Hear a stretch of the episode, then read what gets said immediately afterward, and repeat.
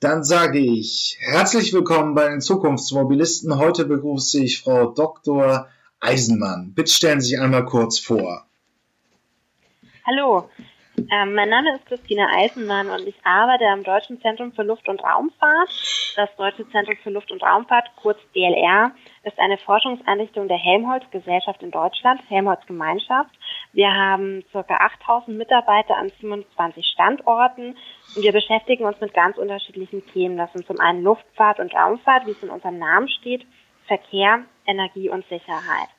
Und ich arbeite am Institut für Verkehrsforschung und leite dort die Gruppe Transformation der Automobilität in der Abteilung Personenverkehr. Und wir beschäftigen uns zum einen mit neuen Technologien im motorisierten Individualverkehr, beispielsweise automatisiertes Fahren, Elektromobilität oder auch regenerative Kraftstoffe.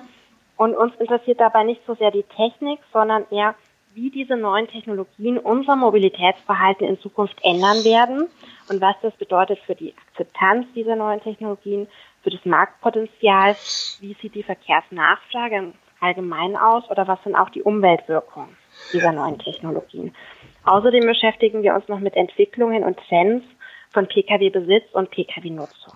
Aber wir, und, wir, wir haben es hier bei den Zukunftsjournalisten mit einer Ingenieurin zu tun. Ähm, fast, genau.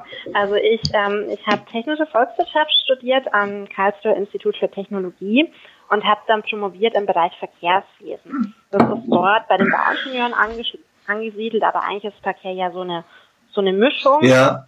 von verschiedenen Disziplinen, Disziplinen. Also anders gesagt, es ist interdisziplinär. Und ähm, in meiner Dissertation habe ich mich mit der Frage beschäftigt, wie werden eigentlich Pkw genutzt? Das klingt eigentlich relativ trivial, ähm, man würde denken, da gibt es schon viel. Wir wissen auch tatsächlich viel für den Querschnitt, also beispielsweise für einen Tag. Aber wir wissen sehr wenig in Deutschland, wie einzelne Fahrzeuge über längere Zeiträume genutzt sind. Und deswegen habe ich da ein Simulationsmodell aufgebaut.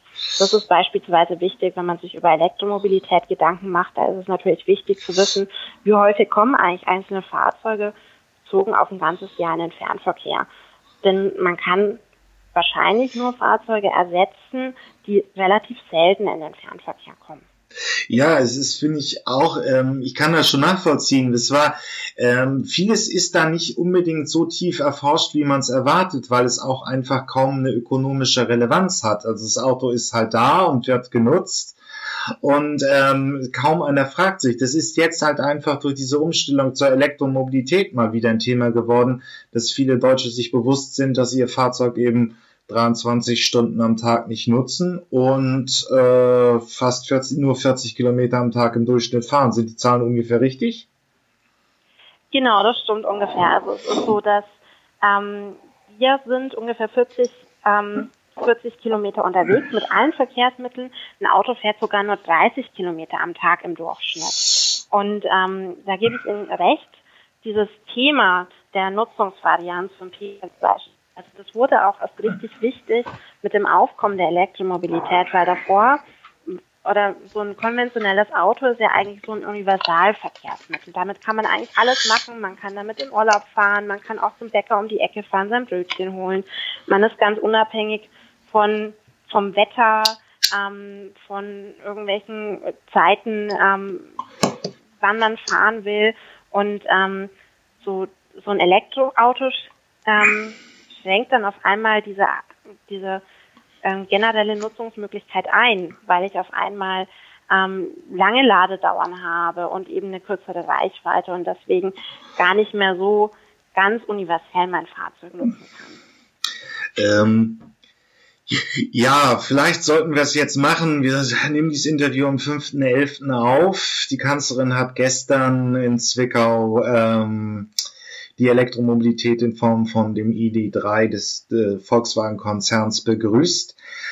Jetzt steht alles auf Markthochlauf, auch Ihrer Meinung nach? Oder äh, sieht's nach, könnte es noch, noch mal schwierig werden in den nächsten Jahren? Ähm, also ich denke auch, dass vieles jetzt gerade auf Markthochlauf steht. Das begrüßen wir auch aus verkehrlicher Sicht, weil es ist natürlich, wir haben ja große Ziele im Verkehr wir wollen die CO2-Emissionen massiv senken in Deutschland. Wir müssen sie auch senken.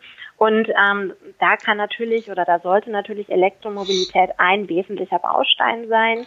Ähm, und Genau, und ich denke, das ist wichtig, dass, dass das gefördert wird mit verschiedenen Maßnahmen, sei es ähm, eine Erhöhung der, ähm, der Kaufprämie oder eben auch mit dem Ausbau der Ladeinfrastruktur. Wobei ich aus verkehrlicher Sicht nicht unbedingt denke, dass es notwendig ist, dass wir eine Million Elektro, ähm, ähm, eine Million Ladepunkte in Deutschland haben. Das ist natürlich relativ viel. Ja, es ist so eine Frage, aber es, es geht im Prinzip ja immer um die Frage, dass CO2 emittiert werden soll. Sehen Sie das auch bei dem anderen, anderen großen Thema, dem automatisierten Fahren so oder ähm, welche Treiber nehmen Sie dahinter so wahr? Mhm, mhm. Also ich, ähm, also vieles, also beziehungsweise ich fange nochmal an. Ähm, ein großes Ziel ähm, im Sektorverkehr sollte natürlich sein, die Umweltwirkungen, die negativen Externalitäten des Verkehrs zu reduzieren. Das ist in erster Linie derzeit CO2, aber natürlich auch Antischadstoffe und ähm, ähm, Konzepte für eine nachhaltige Verkehrsplanung sind ähm, dieses Vermeiden, Verlagern, effizienter gestalten. Also dieser Dreiklang wird sein, soll es sein, also sprich ähm, Möglichkeiten schaffen, um Verkehr eben ganz zu vermeiden, ähm, beispielsweise durch Erhöhungen von ähm, Flugtickets beispielsweise, ähm, den Flugverkehrsaufkommen zu reduzieren oder eben auch ähm, es attraktiver macht, zu machen, umzusteigen auf nachhaltigere Verkehrsmodi, beispielsweise Umstieg vom Auto auf die Bahn oder dann eben ähm, die einzelnen Verkehrsmodi effizienter gestalten. Ähm, hinsichtlich CO2-Emissionen gestalten wir natürlich ähm, den motorisierten Individualverkehr effizienter, wenn wir umsteigen von, ähm, von konventionellen Fahrzeugen auf, auf ähm, Elektrofahrzeuge. Idealerweise sind die Elektrofahrzeuge dann auch noch klein und ähm, verbrauchen auch relativ wenig Strom. Genau, und Automatisierung da ähm, sehe ich natürlich noch hin zusätzlich den Treiber der Digitalisierung. Also ähm, genau, das Thema Automatisierung ist natürlich auch ein digitales und da ist natürlich Deutschland auch als Forschungs- und Entwicklungsstandort ähm, äh, sehr wichtig. Ähm, aber ich meine, es ist die Frage, ich habe da Hochszenarien gesehen, dass wir im Prinzip ein Achtel, ein Neuntel des jetzigen Fahrzeugbestandes brauchen, äh, um die heutigen Bewegungskilometer abzubilden, wenn wir nur noch automatisiertes äh, Fahren haben werden. Also wenn wir den Privat Privatbesitz verbieten würden, äh, würde es, würde die heutige Anzahl von Bewegungskilometern nur noch mit einem Achtel, einem Neuntel des Fahrzeugbestandes gehen es ist so optimistisch zu sehen. Und wenn Sie dann Klima ansprechen, geht es natürlich um die Frage, Elektromobilität schafft natürlich geringere Emissionen im Betrieb des Fahrzeuges. Aber es bleiben ja natürlich noch die Industrieemissionen. Also diese Fahrzeuge müssen gebaut werden. Und äh, ja, das heißt, dann würde nur Automatisierung des Fahrens bedeuten, dass eben wirklich CO2 auch in der Industrie, in der Fertigung, also in Werkstätten, allem, was da dran hört, auch reduziert werden könnte. Da gebe ich Ihnen recht. Ganz klar. Also wenn wir über CO2-Emissionen im Verkehr und automatisierte und Elektromobilität sprechen, ähm, dann denken wir ganz häufig nur an, an ähm, die gefahrenen Kilometer, aber natürlich muss man da die Vorkette auch bedenken und auch die Herstellung natürlich von der Batterie und auch der ähm, das Recycling der Batterie. Ähm, und bei der Automatisierung ähm, ist natürlich auch die Hoffnung vieler, ist auch meine Hoffnung, dass durch Automatisierung ähm, der Verkehr effizienter wird. Allerdings muss man natürlich auch zu bedenken geben, dass ähm, nur durch Einführung von automatisierten Fahrzeugkonzepten nicht automatisch Fahrzeuge abgeschafft werden. Also da braucht es natürlich auch noch äh, gewisse, gewisse Akteure, die, die da auch hinarbeiten, weil es gibt ja ganz unterschiedliche Konzepte von automatisierten Fahren. Beispielsweise ist ja Automatisierung denkbar, zum Beispiel als automatisierter Privat-Pkw. oder auch als automatisiertes Carsharing oder Ridesharing, ähm, wo man eben mit verschiedenen Personen ähm, einzelne Autos teilt. Da gibt es auch schon verschiedene Anbieter, ähm, die das nicht automatisiert bereits umsetzen, zum Beispiel in Berlin den Bergkönig. Oder es ist auch denkbar, dass wir einen automatisierten ÖPNV haben in Form von Kleinbussen. Da gibt es bereits auch schon verschiedene, verschiedene Projekte in Deutschland. Oder so, äh, ähm, wie nennt sich das, ähm, so verschiedene ähm, mh, ähm, Entschuldigung, verschiedene Forschungsprojekte, die das ähm, testweise umsetzen. Ähm, genau. Da sind für mich jetzt zwei Punkte. Ähm, der erste ist natürlich, und wir beide sind Ökonomen, ähm, ich habe jetzt eine Zahl von Bosch mal gehört, dass ähm, der Kilometerpreis beim automatisierten Taxi nur ein Viertel dessen bedeutet, was es im jetzigen Betrieb mit menschlichen Fahrer bedeuten würde. Wenn, mhm. wenn also, und dann wird man diesen Preisvorteil wahrscheinlich an Kunden weitergeben, wenn es der Wettbewerb nötig macht. Ja, und dann wird Autofahren in der Innenstadt wieder günstiger. Durch automatisiertes mhm, Fahren. Und wenn es günstiger wird, wird es auch häufiger genutzt. Ja, ja, das finde ich einen ganz spannenden Vergleich, den Sie da jetzt genannt haben, ähm, weil ich würde das äh, die Kosten der automatisierten Services nicht unbedingt mit dem Taxikosten vergleichen, sondern mit dem Privat-Pkw. Und ähm, ich habe auch Ängste, dass das Auto mehr wird als als ähm, wenn es automatisiert ist als heute. Ähm, das zum einen, wir haben auch unterschiedliche Szenarien gerechnet. Wenn wir zum Beispiel davon ausgehen, dass Automatisierung hauptsächlich als Privatfahrzeug, mit Privatfahrzeugen umgesetzt werden, dann würde in unseren Szenarien, Szenarien der, die Pkw-Nutzung um 10% steigen. Das hat ganz unterschiedliche Gründe, das komme ich gleich noch dazu. Aber ich möchte erst auch noch was zu den Kosten sagen.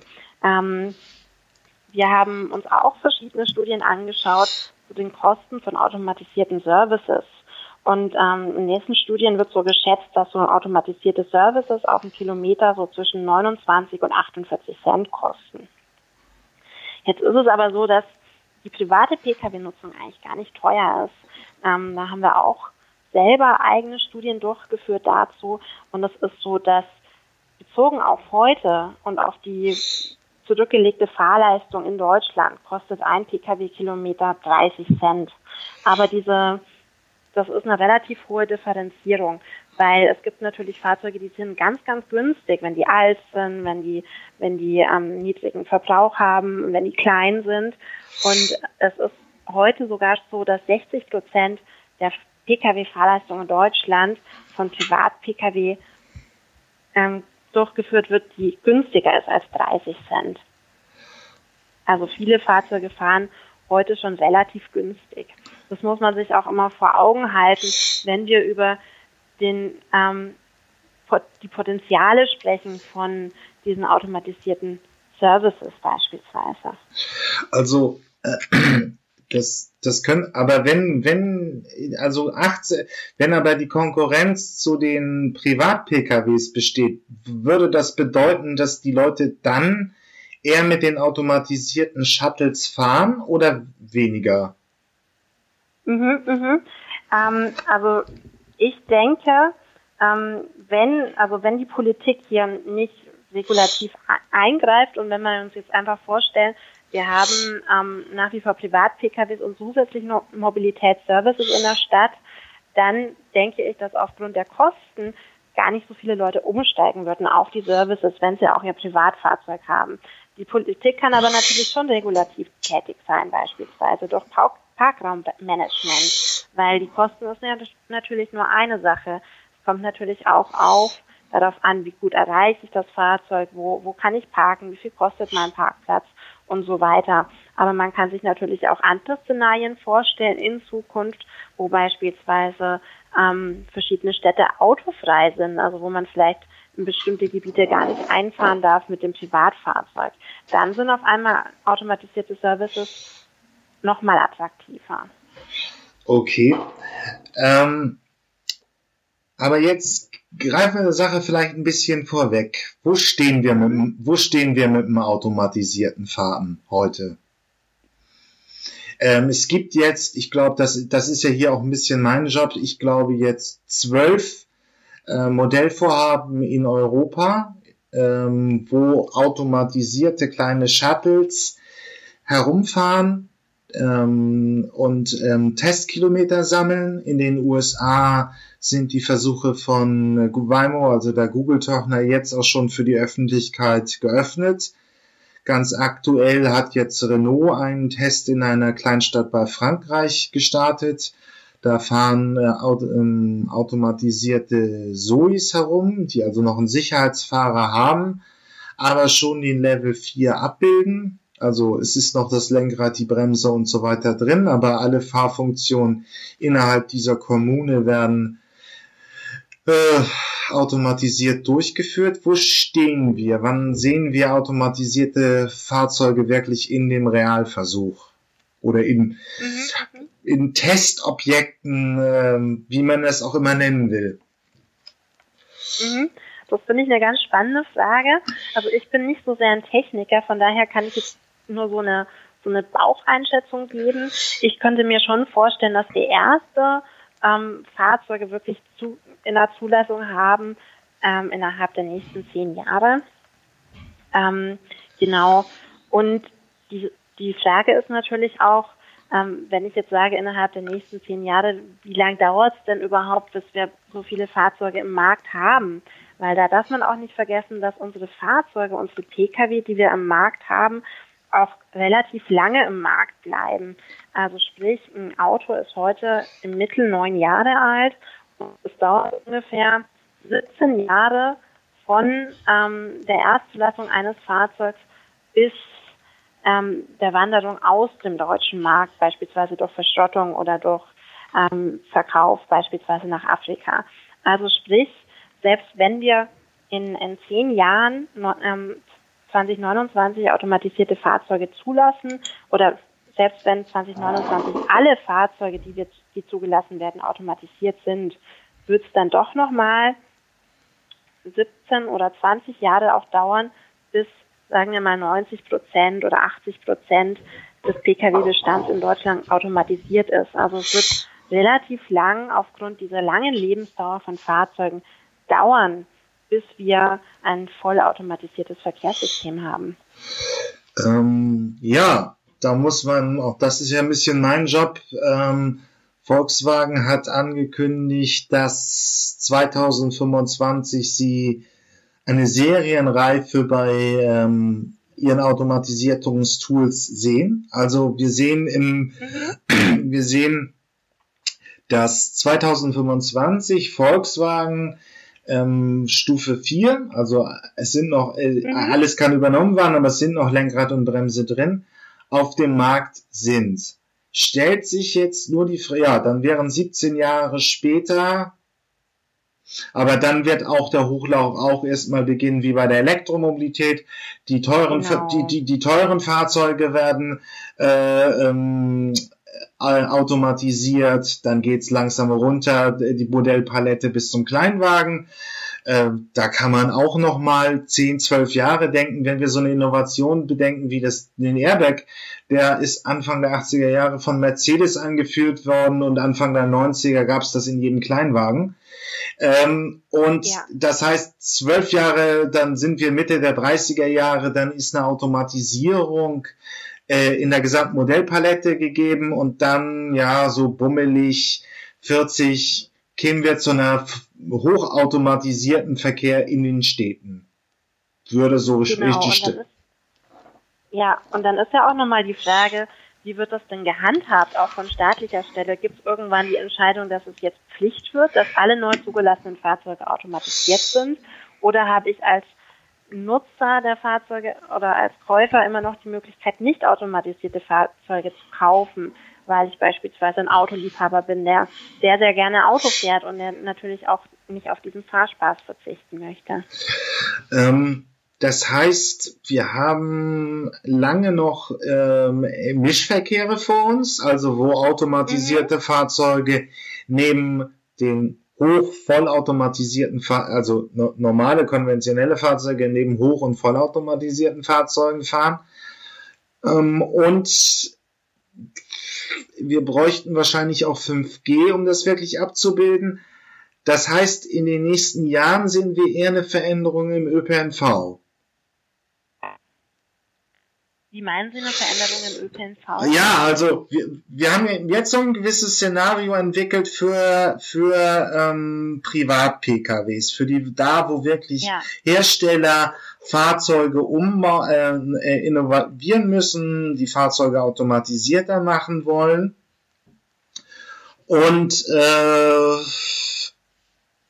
die Fahrzeuge mhm. automatisierter machen wollen. Und es wird halt bis wirklich 2045, 2050 bis sagen wir mal 80 Prozent aller Fahrzeuge Level 4 erreichen könnten. Ja, genau, wenn wir von den Privatfahrzeugen ausgehen. Es geht ja. Ja, es, genau, also ein anderes Szenario ist natürlich, wenn wenn ÖPNV-Betreiber ähm, Kleinbusse anbieten, um ihr, ihr Angebot zu erweitern.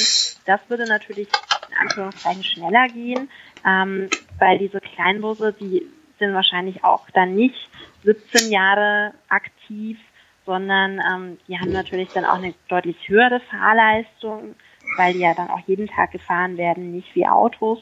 Ähm, genau. Oder ein anderes Diffusionsszenario ist natürlich auch, ähm, wenn wir uns vorstellen, eine Welt, in der irgendwann ähm, die, die Zulassung von, ähm, von Privat-Pkw stärker reguliert wird, ähm, dass eben die, die Diffusion auch ganz stark durch, ähm, durch Sharing-Anbieter oder Sourcing-Anbieter getrieben wird. Weil wenn wir uns vorstellen, dass gelbe Fahrzeuge, die von so Anbietern betrieben werden, die sind sicherlich auch nicht 17 Jahre im Markt. Die kommen natürlich auch auf deutlich höhere Kilometerzahlen. Das könnte eventuell auch so den, ähm, die Diffusionsgeschwindigkeit etwas erhöhen. Also Diffusion und Diffusionsprozesse ist bedeutet einfach, wie schnell sich Innovationen in einem Markt oder Schrägstrich Gesellschaft verbreiten. Genau. Nur für unsere laienhaften Podcast-Hörer müssen ja. wir das erklären. Äh, ich möchte nicht, ich möchte nicht arrogant klingen, aber ich wusste es, aber äh, vielleicht wusste es der eine oder andere nicht. Gut, also da haben wir doch jetzt zwei Punkte. Erstmal diese, diese, das wirklich Jürgen Fagt als Privatperson ein, ein vollautomatisiertes Fahrzeug Stufe 4 besitzt. Das wird noch dauern. Aber jetzt sehen wir also eine Veränderung im ÖPNV, dass Shuttle im Prinzip eingesetzt werden könnten. Ähm, aber wie muss man sich das als Nutzer so vorstellen? Was wird sich jetzt erstmal im ÖPNV, wenn nun flächendeckend automatisierte Shuttles kommen, ändern? Mhm, mhm. Ähm, ich denke, dass es da ganz wichtig ist, dass diese automatisierten Angebote als Ergänzung zum bestehenden ÖPNV angesehen werden, weil gerade der bestehende ÖPNV natürlich auch ganz wichtige Funktionen. Zum einen schafft der ÖPNV Daseinsvorsorge. Er bündelt natürlich auch die, die Verkehrsströme. Äh, beispielsweise in so einer S-Bahn passen deutlich mehr, mehr Menschen als in einen kleinen Shuttle. Und ähm, der ÖPNV schafft natürlich auch eine Basismobilität für insbesondere ähm, Einkommens, ähm, Bevölkerungsgruppen mit ähm, niedrigerem Einkommen. Und ähm, ich denke, dass Automatisierung auch Chancen für den ÖPNV hat, weil beispielsweise das Fahrangebot verbessert werden kann. Man kann, ähm, man kann den, das Angebot ausbauen, beispielsweise wenn man ähm, neue Quartiere erschließt, kann man ähm, Angebote schaffen und kann auch ähm, hinsichtlich anderer Betriebszeiten ausbauen. Und ähm, eventuell gewinnt man sogar neue Kundengruppen durch neue, flexiblere Dienste. Ähm, ein anderer Vorteil kann auch sein für den ÖPNV, dass, ähm, dass man ähm, die, ähm, eine Teillösung oder eine Lösung schafft für das Problem des Fahrermangels, also das Problem ähm, für ähm, der Vorhaltung von sehr gut ausgebildeten Personal beispielsweise. Aber ich meine, wenn man sich das, wenn man sich das mal so als Szenario vorstellt, ähm, da fahren ein paar automatisierte Shuttles, die über Smartphone-Apps gesteuert werden. Man steigt ein, man steigt wieder aus. Das ist ein sehr weiter Weg für diese für diesen Moloch praktisch, den die, die, ähm, die, die ÖPNVs heute darstellen. Also das sind ja sehr starre Organisationen. Ähm, man kann eigentlich ja jetzt so langsam mal auch digital ein Ticket kaufen, aber bezahlen kann man es auch noch nicht wirklich. Die müssen sich ganz schön verändern, oder?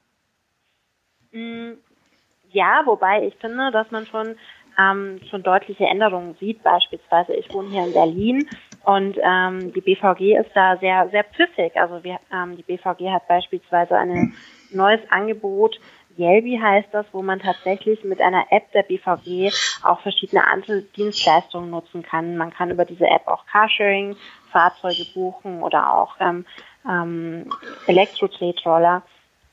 Also ich habe das Gefühl, dass da gerade auch ganz viel Schwung in diesem Markt ist, dass viele ähm, ÖV-Betreiber sich natürlich auch ähm, bewusst sind, dass sie ähm, agieren, dass es auch eine Chance ist, hier auf diesem Markt zu agieren. Und ich denke, dass insbesondere ähm, automatisierte Kleinbusse eher so als Zubringer angesehen werden können zu beispielsweise ähm, S-Bahn. Also sprich, wenn Leute eher im, in periphereren Regionen wohnen oder etwas weiter entfernt von der von der S-Bahn-Haltestelle können die quasi beispielsweise so einen Kleinbus nutzen, um ähm, flexibel eben zur S-Bahn zu fahren und dann weiter mit der S-Bahn beispielsweise in die Stadt fahren. Ähm, das sind ja auch so, das nennt man jetzt in Fachdeutsch Fiederverkehre, das habe ich mal aufgeschnappt, wo man eben praktisch die großen U-Bahnen mit mit kleineren äh, kleinen mit kleinen Bussen mit automatisierten kleinen Bussen füttert die dann die größeren Stecken nehmen. Das ist so das Zukunftsszenario des automatisierten Fahrens in den nächsten Jahren praktisch. Ähm, ich denke doch, also wenn es als Anwendung des, ähm, des öffentlichen Verkehrs denkbar sein soll, dann ist, denke ich, das ein Zukunftsszenario, ein, ein gangbares Zukunftsszenario. Ähm, ja, und dann ist ja die Frage, das ist noch so ein bisschen klassisches Mobilitätsdenken, aber Sie sprachen über Sharing-Anbieter. Ist ja im Feld wird breit diskutiert, dass alles irgendwie auf das Spotify für Mobilität hinausläuft. Ähm, ein Sharing-Anbieter, der irgendwie alle Mobilitätsbedürfnisse ähm, abbildet und dann praktisch über Smartphone ähm, eine Abrechnung dieser Mobilitätsdienstleistung eben vornimmt. Ist das, mhm. ist das, mhm. ist das ein realistisches Zukunftsszenario für die Mobilität oder weniger? Hm. Das ist eine gute Frage. Ich finde, das ähm, was beinhaltet auch schon zwei Fragen, über die ich mir auch viele Gedanken mache. Das eine ist, ähm, wir brauchen auch hier eine gewisse Integration. Also ich habe mal dann Versuch gestartet, ähm, verschiedene Apps für Berlin runterzuladen für und da ist man natürlich schnell bei 20 Apps und das wird natürlich zu unübersichtlich, zu viel. Und deswegen ähm, ist es, finde ich, sehr wichtig, dass wir eine Integration haben, weil kein Nutzer will sich erstmal, wenn er einen Weg antritt, irgendwie die Preise von 20 Apps und die Verfügbarkeit von den verschiedenen Angeboten vergleichen. Wir wollen ja effiziente Lösungen, gute Lösungen haben und auch Lösungen, die uns nicht unnötig viel Arbeit verschaffen bei der Auswahl. Das ist das eine. Und die andere Frage ist, ähm, wer, wer wird dieses Angebot bereitstellen, beispielsweise von so einer App? Wird es ein, ein, ähm, ein ÖV-Betreiber beispielsweise sein, der eben andere, ähm, andere Nutzungsmöglichkeiten auch integriert? Oder ist es ein privater Anbieter? Oder ist es beispielsweise auch eine Kommune, die dieses Angebot stellt? Das sind auch so spannende Fragen die derzeit auch noch nicht geklärt sind, wo es natürlich verschiedene Anbieter gibt, die schon verschiedenes probieren. Genau, aber es gibt noch keine einheitliche Lösung. Ähm, dass ich, ich kenne das Beispiel eben, ich habe es auch in meinem anderen Podcast eben berichtet. In Hamburg haben wir praktisch äh, für eine Strecke von viereinhalb Kilometern sechs Anbiet sechs Konzepte von Sharing-Aktionen und eben neun Anbieter. Und da ist es irgendwie die mhm. Frage, wer, wer ist die Frage, wer das in einer Lösung integriert. Aber es läuft alles irgendwo aufs Smartphone hinaus. Ja, ja, ja.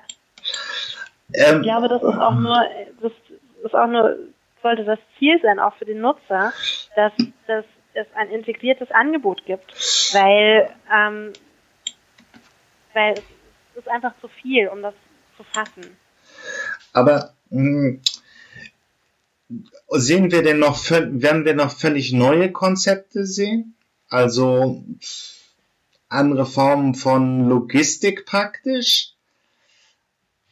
wir sind, also wir haben jetzt irgendwo so einen Konsens erreicht, es wird vieles übers Met, ähm, äh, über, übers App, über die App gehen, wenn ich in einer Großstadt lebe. Mhm.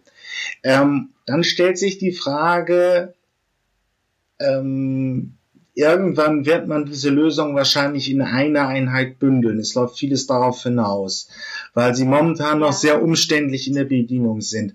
Aber sehen wir noch ein neues Thema irgendwo kommen? Also Logistik mit dem Fahrrad oder was auch immer? Ähm, doch, ich denke auch, dass wir, dass sich auch der Wirtschaftsverkehr natürlich verändern wird, dass wir beispielsweise im Wirtschaftsverkehr auch neue, neue Fahrzeugkonzepte sehen, wie Sie es jetzt angesprochen haben. Also die können automatisiert sein oder eben auch nicht. Wir haben hier am Institut ein großes ähm, Projekt. Ähm, das heißt, ähm, ich ersetze ähm, ähm, ich entlaste Städte und da werden beispielsweise, haben beispielsweise Wirtschaftsunternehmen die Möglichkeit, ähm, Lastenräder auszuleihen, um das zu testen, dass sie ihre Fahrzeuge, ihre Autos ersetzen durch Lastenräder, weil natürlich Lastenräder insbesondere in der städtischen, ähm, im städtischen Wirtschaftsverkehr auch den Vorteil haben, dass man schneller wo ist, dass man einen besseren Parkplatz findet. Und sie sind natürlich ähm, auch besser für die Umwelt als beispielsweise im Pkw. Ähm, also da ist derzeit auch ganz viel, ganz viel, ähm, ähm, ganz viel Drive in diesem Markt, weil natürlich ähm, gerade die Städte sehr, ja, weil natürlich da auch gerade die Verkehrsnachfrage so hoch ist. Ja, aber wir haben, dann, dann verlassen wir jetzt mal die Stadt.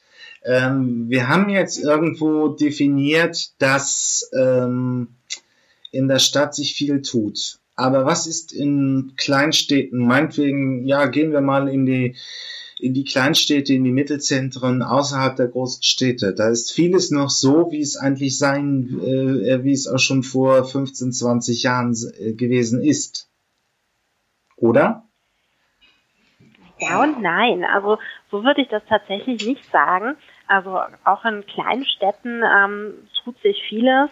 Ähm, da haben wir sicherlich nicht die, die privaten Anbieter von, ähm, von ähm, Elektrorollern und so weiter, aber auch in Kleinstädten hat sich vieles verändert in den letzten Jahren. Beispielsweise Elektromobilität, die sind natürlich ganz häufig auch von ähm, den Bewohnern von äh, Kleinstädten und Dörfern zugelassen, auch in den ähm, kleineren Agglomerationsräumen haben wir ähm, Ladeinfrastruktur beispielsweise. Und in den letzten Jahren hat sich beispielsweise auch der Ausbau des ähm, Radverkehrsnetzes geändert. Ich selbst bin beispielsweise in einem kleinen Dorf aufgewachsen mit ähm, nicht mal 100 Einwohner und ähm, als ich ähm, als ich klein war, gab es in alle Richtungen, die vom Dorf rausgeführt haben, nur die Straße. Mittlerweile wurden tatsächlich in drei der vier Richtungen auch eine Radweginfrastruktur gebaut, die es natürlich auch deutlich einfacher macht, beispielsweise mit dem Fahrrad zur Schule zu fahren oder mit dem Fahrrad zum Einkaufen zu fahren. Und ähm, es gibt ja gerade auch in ländlicheren Regionen auch Anstrengungen, ähm, von, um Radschnellwege zu, zu bauen beispielsweise. Ähm, ja, aber naja, mit Elektromobilität ist es ein Thema. Die Fahrzeuge werden immer besser wenn ich jetzt an 2010, 2011, 12 zurückdenke, waren die Fahrzeuge wirklich fast nur gedacht für Großstädter, die also außerhalb 20 Kilometer außerhalb wohnen und jeden Tag einmal reinfahren, zu Hause laden. Heute gibt's ja halt schon 40 für 40.000 Euro äh, 400 Kilometer Reichweite oder 300 Kilometer Reichweite. Das heißt, es könnte was Neues kommen. Aber wie wäre denn ein Szenario für automatisiertes Fahren in der, in, in Kleinstädten? Fangen wir mal so an. Wenn ich jetzt auf, wenn ich jetzt auf dem Land lebe, wie würde sich das, wie würde das erstmal eingeführt werden und was würde sich für mich ändern? Mhm. Also ich denke, dass äh, wir hatten vorhin ja schon besprochen, dass ein mögliches Einführungsszenario eben die ähm, Nutzung von automatisierten, von Kleinbussen beispielsweise ist. Und ich denke, dass das durchaus auch ähm, eine Anwendung sein kann, gerade für suburbane Gebiete und teilweise auch für ländliche Gebiete. Wenn beispielsweise der nächste Bahnanschluss nicht so weit weg ist, dann kann es ja auch durchaus denkbar sein, dass man eben ähm, Angebote hat, ähm, bei denen man mit eben mit dem automatisierten Shuttle ähm, zum Bahnhof fahren kann. Also wenn ich beispielsweise an das Dorf denke, in dem ich aufgewachsen bin, da ist fünf Kilometer entfernt ähm, ein Bahnhof, der einen direkt nach Nürnberg bringt, ähm, innerhalb von 20 Minuten. Also sprich, wenn dort, wenn es dort beispielsweise automatisierte Kleinbusse gäbe, die etwas schneller fahren als die ähm, als die ähm, derzeit umgesetzten Konzepte, dann kann es ja durchaus denkbar sein, dass ich mir eben ähm, ein, meinen Kleinbus zu mir nach Hause bestelle und mit diesem Kleinbus eben direkt zum Bahnhof fahre und dann für diesen für diesen Weg beispielsweise nicht mehr selbst in meinen eigenen Pkw steigen muss ist ja auch eine große Hoffnung, ne? das Elterntaxi beim automatisierten Fahren. Also in Kleinstädten oder auf dem Lande hat man fast einen Partner dafür abgestellt, irgendwie die Kinder von A nach B zu fahren. Das könnte sich durch automatisierte Taxis lösen. Genau, das stimmt. Ähm, gerade, das ist ja auch eine, eine der Hoffnungen der Automatisierung, dass es eben auch eine, eine Lösung bietet für gerade mobilitätseingeschränkte äh, Personengruppen oder auch junge Leute. Und gerade, muss man auch nicht vergessen, gerade im ländlichen Bereich ähm, wohnen, also werden ja auch in Zukunft ähm, mehr ähm, ältere Personen wohnen, die beispielsweise im Alter auch gar nicht mehr Auto fahren können. Und ähm, Mobilität ist ja ist ja auch kein Selbstzweck. Mobilität ist auch Daseinsvorsorge und Mobilität ermöglicht auch die Teilnahme am, am gesellschaftlichen Leben. Und ähm, hier kann natürlich Automatisierung auch ein Baustein sein, um gerade älteren Personengruppen im, ähm, im ländlichen Bereich auch diese, diese Teilnahme am gesellschaftlichen Leben weiterhin zu ermöglichen. Jo, wunderbar. Frau Dr. Eisenmann, ich glaube, ich habe keine Fragen mehr. Haben Sie noch etwas, was Sie uns mitgeben wollen auf dem Weg in die Zukunftsmobilität? Hm, also vielen, vielen Dank für das spannende Gespräch. Also ich denke, was ich noch gerne, wo ich mit, womit ich gerne abschließen möchte, ist, ich denke, dass ähm, Automatisierung kein Selbstzweck ist und dass es natürlich auch an uns liegt, also an der, an der Verkehrsforschung, an der Politik, aber auch an, natürlich auch an der, ähm, an der Gesellschaft, wie wir diese Automatisierung eben haben wollen. Fragestellung, welche Konzepte haben wir, ähm, wie, wie werden wir uns auch in Zukunft verhalten? Werden wir nach wie vor multimodal sein? was ich natürlich sehr hoffe, aber sprich, werden wir nach wie vor verschiedene Mobilitätskonzepte nutzen oder werden wir lediglich das Auto nutzen? Und natürlich auch eine Frage der Mobilitätskosten. Wie viel soll unsere Mobilität, wie viel darf unsere Mobilität in Zukunft kosten? Und ähm, ich denke nach wie vor bei den ganzen großen Technikthemen ist es auch wichtig, dass wir ähm, eine sozial gerechte Stadt- und Verkehrsplanung nach wie vor im Auge haben. Also sprich, dass wir nach wie vor ähm, auch Möglichkeiten und Verkehrslösungen schaffen für Personengruppen beispielsweise, die nicht jeden Tag ihr Mobiltelefon nutzen und alles übers Mobiltelefon bestellen können. Ja, es wird ähm, alle Veränderungen wie das Internet, Digital Divide, wir hatten das ja alles schon mal als Thema. Ähm, ist die Frage, wie viele wir, äh, wie, welche Menschen diese Chancen wahrnehmen können und was der Staat tun kann, damit möglichst viele seiner Bürger diese Chancen wahrnehmen können. Es bleibt auch bei der Veränderung in der Mobilität nichts anderes. Also ist dann die Frage, wie man äh, eine soziale Dimension in diese Veränderung reinbekommt. Aber das ist vielleicht ein Gegenstand fürs nächste Gespräch. Äh, haben, Sie, mhm. haben Sie sonst noch was zu sagen? Oder das war's? Das war's von meiner Seite. Herzlichen Dank. Wunderbar, danke. Tschüss.